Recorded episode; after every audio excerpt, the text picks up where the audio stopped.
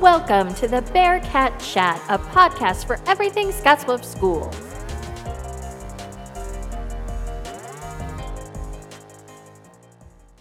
Welcome, everyone, to the Bearcat Chat. I am Melissa Price, and this is the podcast about everything Scottsbluff Schools. And we have a very expansive episode for you today because we are talking about expansion, early childhood expansion to be exact.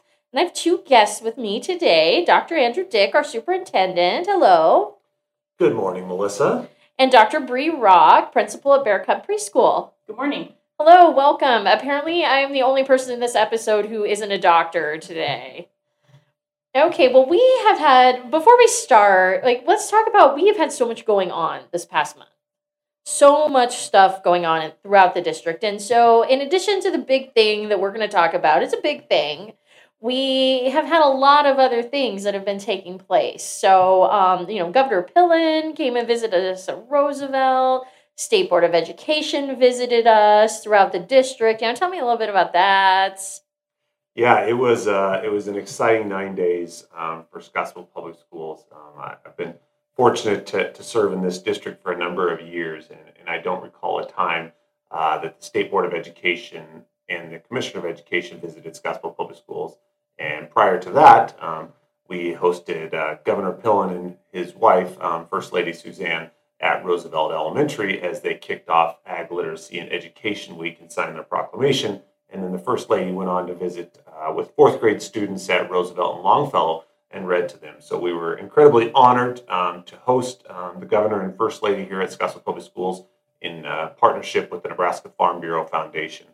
And then the State Board of Education hosted their uh, October regular meeting at the Gering Civic Center and asked to spend a day in Scottsbluff Public Schools. And so we put together a jam-packed day um, highlighting uh, programs and things we do across this district, truly from um, birth to uh, graduation. And I would say that uh, the feedback that we received anecdotally was incredibly positive. Um, it was a big commitment on behalf of the Department of Education to, to relocate a meeting to Gering, Nebraska.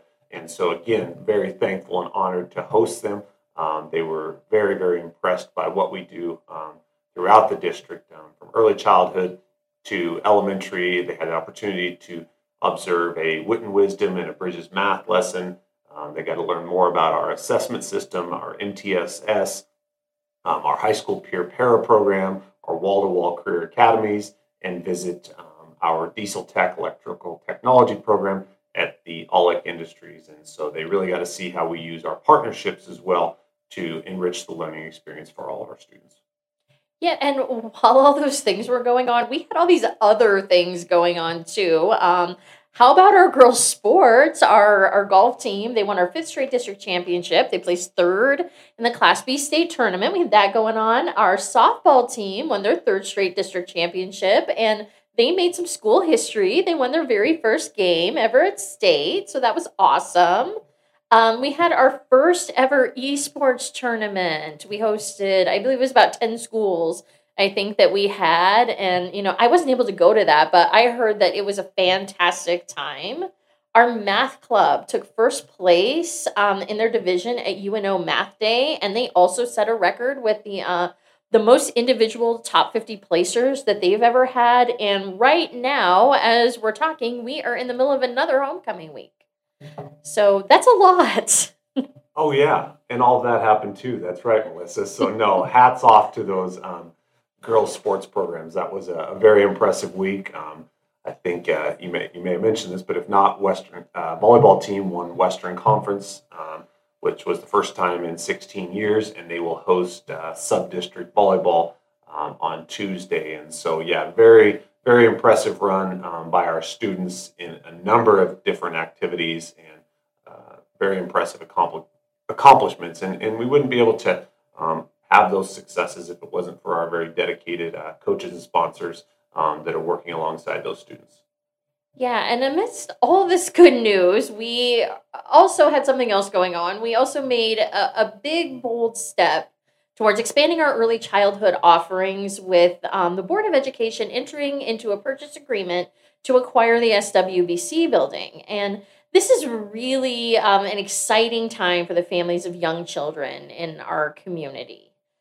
Um, when when I say it's a big step, um, I think it's really just one of many steps that we need to take to be able to meet the early childhood needs of our community. Can the two of you kind of talk to me about how we as a district identified early childhood education as a need for our community? One of our core values at Scottsbluff Public Schools is a bright start and a promising future for every child. And uh, over the course of the last few years, um, we've seen tremendous growth in our early childhood program and the number of students that we serve through that program. In 2010, Bear Cub Preschool served 52 students. Today, Scottsbluff Public Schools serves over 200 students through our early childhood programs, Bear Cub Preschool and our Sixpence program. Um, in addition, we have a, a wait list um, of families wanting to get into our preschool. Early childhood education is an area of education that we've learned a lot more about in the last uh, 10 to 15 years. Um, the research that uh, is out there, um, knowing how the childhood brain develops, is showing us that high quality early childhood education can reduce the percentage of children having to repeat a grade, um, it reduces the number of children placed in special education, and can increase the, the rates of a student um, graduating from high school um, that attend a quality early childhood education. Uh, not to mention that early childhood education can also have a significant impact on economic development. Um, investments in high quality early, ch- early childhood education can generate up to $7.30 per dollar invested. And uh, as uh, businesses and others look to locate to um, particular communities, I know one of the areas that they always look at is early childhood education. So um, Scottsbluff Public Schools want to, want to continue to stay out in front as a leader in education, and um, we feel this is the, the next area in which we need to grow and expand is our early childhood education. Right now, it, it seems like early childhood education isn't just a priority for us in our district. it's something you see at the state level, and it's something that you see in other communities throughout Nebraska. Dr. Brock, can you tell us a little bit about um, how providing a high quality early education program is um, it, how it helps students be able to prepare themselves for kindergarten. Sure. From a child development standpoint, uh, the science shows that quality and consistent early childhood experiences actually build brain pathways. Um, and from a school based level, you know, it gets our kids ready for the 13 years that they're going to spend with us. Uh, having those quality experiences, both with the students and their families, introduces us to them and to the district and gives them that first nurtured step. I'm not sure that everyone who uh, everyone who might be listening out there or everyone in our community is aware. Um, Dr. Rock, can you t- give us just a little bit of a rundown of the different programs that we have and kind of who they serve, how they work? Sure. So we have our Sixpence program, which is a home visiting program uh, for birth to three. Uh, we have about 30 families that are connected through Sixpence, and they are helping parents and learning alongside them through child development, milestones, getting them connected with services, getting them connected with others in the community. We do family engagements, um, really getting them uh, walking alongside them to be better parents and make connections with their kids in those vital years. Uh, we also have our Bear Cub preschool program. We have 174 students right now across two sites, eight classrooms, servicing three year olds and four year olds. Uh, we have a waiting list that just continues to grow, so we definitely need those extra classrooms. Uh, we also have early interventionists that work with um, students birth to five. Uh, so we offer special education services throughout the community in daycares, in homes, um, and also in our preschool. Okay, so when we talk about when we talk about expanding our offerings um, in terms of everything that you just laid out there, um, what kind of needs when we look at purchasing this facility? What kind of needs are we going to be able to fill, fulfill for these early childhood programs? How you know how will things look different? I think just on the numbers side of it, I think that we would have the goal of being able to have all of the students that are going to enter kindergarten be in our preschool program. Um, so the numbers expanded numbers. Uh, I also think about before and after school care. I think that that is something that our community needs and will enrich multiple parts of our community, being able to keep parents at work, giving them a safe, um, quality place for their students to be before and after school, uh, and being able to offer a place for all of our interventionists to be together and to be able to collaborate. Yeah, I would add to that, um, Melissa, that you know it, we know that access to, to stable, high quality childcare um, helps parents improve their labor productivity um, by increasing work hours. And uh, right now, um, because of the, the limitations on space, um, our own teachers cannot access our preschool. And uh, in a larger space, we'll be able to extend the day of our preschool, which will um, create greater access accessibility for the staff in our district, as I'm sure many others um, across our community. So we see a very um, promising um, future within our preschool in terms of accessibility for the families in our community. Yeah, I think that's really important. You know, my own son, way back when he's in college now, he attended Cub preschool. And, you know, it was difficult for me, even, you know, not working at the district, working a different job, to it's that how do you get them there and how do you, with that shortened day? And I was really fortunate. I had a family member that was able to help me out. But I, I agree. I think the more that we increase access and make it available, to every family in Scottsbluff that wants to be able to take advantage of it. I think um, that's really important, and we're all going to be better for that. So I think um, a lot of people are probably out there thinking right now, like, wow, this is a really big building, right? Um, it is. It's a big building. I I remember feeling that way myself. You know, when we looked at the facility, you kind of don't realize it until you get inside, and then you're like, whoa, that's a lot of space. So, Dr. D, talk to me about how how we intend to occupy the space. Yeah. So the acquisition of the SWBC building um, not only allows us to, to meet the needs of our early childhood program and expand into the future, but it also benefits the district in a number of other ways. Um, right now, um, we have critical district operations in what I would call inadequate space. Um, the new building will allow us to relocate our information technology department, um, our safety and security department. Um, it'll provide us much needed space for our warehouse um, for storage.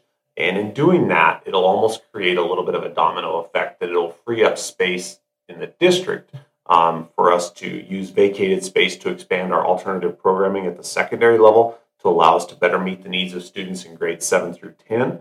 Um, we'll be able to relocate some programs that are currently occupying two rented office spaces and one rented storage space and save a little bit of money um, there. And then um, we know that we have much needed um, updates that need to happen to locker room facilities at Bearcat Stadium. Um, ever since the space below the West Stadium um, was condemned and is no longer safe to occupy, um, our, our, football team has been using a locker room that is inadequate there. So um, those are some of the other ways that um, we'll be able to benefit immediately. Um, in addition, um, we, we believe that there's ways that the space um, on the second floor could help us um, and position us well for future growth. And we'd like to have a conversation with those that we serve about future opportunities for this space. Yeah, it's funny that you say domino effects because it's like it really is kind of it's like a positive domino effect where um, this one thing is not only going to benefit our early childhood programming, but it's really going to benefit our entire district. Um, I think it's really um, something we don't talk about much is um, over the past 10 to 15 years, some of those departments of ours, like IT and safety and security, have really grown. They really had to. They um, schools have changed. They've grown to adapt to the needs of our schools, but we may have given them more infrastructure or maybe we've given them more staff but we really haven't kept up in terms of the growth um, in space and we've had to try to kind of backfill into our existing footprint with our existing facilities. And you know we've done a great job of modernizing and renovating um, a lot of our schools but we allocated that space as we should you know to students in the instructional process. And so i think this is a really good opportunity for us to play a little bit of catch up and really be able to support some of the operational growth that we've had take place in our district over the last maybe 10 to 15 years and give our departments some of the space and the, and the tools that they need so that they can keep serving our students and our teachers. And, you know, I think it was that's a different way to think about adding value, but it really is a way that we, I think, are able to add value as we we look at this purchase. Um, you know, with any decision that you make with this kind of caliber, like our, our Board of Education did, I think um, you really have to take um, a good look at what what the costs and what the numbers are involved with the purchase. Do you, Dr. D, do you want to talk a little bit, you know, about some of those numbers? Yeah. So the uh, the purchase agreement that the Board of Education um, entered into um, had a purchase price of the building for one point five million dollars. The estimates to, to renovate the building um, for our early childhood as well as those other district departments that I mentioned previously um, has been identified at $2.8 million. So a total of $4.3 million for us to purchase the building and um, renovate it for the immediate services and programs we look um, for it to um, provide space for. Um, we looked at a number of different options as we look to address this need across our district. Um, this is a project we've been working on for about two years. Um, we visited other facilities, um, other empty buildings in the community. Um, we explored the costs of constructing new. Um, we knew that if we were going to construct new, that we would need a space of approximately 25,000 square feet. Um, estimates to build new were approximately 350 to 400 dollars square feet so at 25,000 square feet, that would cost about 8.75 to 10 million dollars, and that doesn't include any costs that might be associated with lot acquisition. So um, as we looked at that, we saw that we could get into a space um, for about half the cost, um, and with renovation and purchase price, and also position us very well um, for the future. Um, I know that there is um, some questions about uh, does the district have to utilize any bonds for this. No, um, we are not um, doing any kind of bond referendum for this project. Um, we are using funds that are levied into our building fund, and we will not be seeking bonds to purchase or renovate the building. Um, I, I, think I would be remiss not to mention, you know, at the August um, Board of Education meeting, the board reduced the general fund building fund levy uh, by 12 cents uh, per $100 evaluation, which was really truly a historic move. And so consider that we were able to reduce the levy by 12 cents um, in August, September, and then um, be able to, to make this purchase in October um, really speaks to the sound um, fiscal management uh, of the Board of Education um, in collaboration and partnership with district leadership. Yeah, I think it's important that people know and understand, you know, not only are we not going to be seeking a bond election, we're not borrowing in any way to purchase this property and we're getting it at a cost that's much less than we can construct new. And another um, community benefit is that um, the building is going to be occupied. The building's been sitting vacant for a number of years. So, you know, it, it is going to be, I think, nice for our community. I think some people are really excited to see something, you know, go into that space. It's a very nice building. We're very fortunate that we're going to have the opportunity to be able to utilize it in the way that we can. Um, I know there are also some questions in regards to um, maintaining a building of this size. So, um, you know, I, I think there is some questions in terms of can the district afford, you know, the maintenance and the, the operational expenses of a building to this size. Can you speak to that? Yeah, we, we estimate that the operation and maintenance costs for the building um, will be about $450,000, which includes transportation of preschool students from Roosevelt. To kind of put that into perspective, um, that amount is less than 1% of the district's general fund budget. To be exact, uh, 0.73%. And so um, it, it is a small amount, um, and we, believe that we have a plan to be able to absorb those operation and maintenance costs. Uh, you know, and the other part about those estimates is those were the utility costs provided by the current owner. Um, the way that SWBC used that building um, will be significantly different than how we will. Um, they had a lot more um, devices in terms of computers and systems running, um, given that they were a financial institution. Uh, so that is something to keep in mind there as well. We have a number of viable options for funding those added expenses. Um, we've been very fortunate to make um, sizable transfers from our general fund to our depreciation fund the last few years, which has allowed us to do the elementary modernization um, projects. Now that we're nearing the end of that project, we can scale back those transfers if needed. Um, we can reduce the allocation to the building fund. Um, this year um, alone, we put 10 cents towards the building fund, so we can scale that back a little bit if we need to. And then we'll also have the savings due to the elimination of rent um, and utilities and storage fees from those vacated spaces. Well, I'm sure um, there's some people that would like to be able to enroll their preschooler right away. So, question when what's the timeline that we will be able to get our new early childhood facility kind of up and running we uh, we hope to have the um, renovations complete so students are occupying that by august of 2025 August of 2025. That is so exciting. So, Dr. Rock, I have a I have a question for you. Um, I'm sure that you have had lots of conversations with your staff. I'm sure you guys have been talking. There's been a lot of buzz about this. What do you think our staff are looking forward to the most? I think the top thing they're excited about is being together. I think it's really hard to have a staff that's separated between three buildings. Um, I know that when they heard, there were cheers, there were some tears.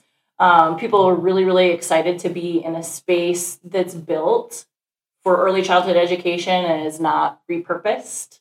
Um, they're looking forward to having um, some indoor play space for when it's cold and too hot. Uh, having the space to offer the services that our students need and deserve um, and being able to collaborate. Um, some other things that staff love are having a place to eat lunch, having staff bathrooms, um, things that they right now don't have. Yeah, and I think those are the things that when we think about a school they, that we just kind of take for granted and we don't even consider the fact that we, you know, we have grown and we have been you know, like we said, we've grown um, early childhood, but also at the same time, we've grown our enrollment in general. And that creates growth all over the place, yet we have stayed within our same footprint of facilities. So we really have kind of sacrificed some of those adult needs in terms of having a place to eat your lunch, you know, having having adequate restroom facilities and those type of things. So I, I think that's something that I definitely our staff deserve. And I'm I'm gonna be glad that they're gonna get to take advantage of a new facility as well. I, I know for me, I'm certainly excited about what the future holds. I I remember my early years with the district, and the preschool only had two classrooms at that time. So it's it's amazing to see how far it's come since then. I think the thing that I'm going to be the most excited about is seeing the faces of those three and four year olds and those families come fall of 2025 when they get to see that renovated facility that very first time. So, is there anything else about the project that either of you guys want our listeners to know about that we haven't talked about? Anything you know anything you're particularly looking forward to? I think we talked about it a little bit but i'm really excited on the recruitment and retention part of this for our staff for our teachers. You alluded to it with your son. I was not able to take advantage of preschool with my own children and i was a teacher in the district. I just couldn't make the times work. I think that this is going to be a huge opportunity for our staff and for community members to be able to take advantage of something that just was not available because of time constraints. I know I wanted my kids to come to Bear Cub because it's the best preschool, and I just couldn't make it work. So I'm really excited about what that that's going to offer our staff.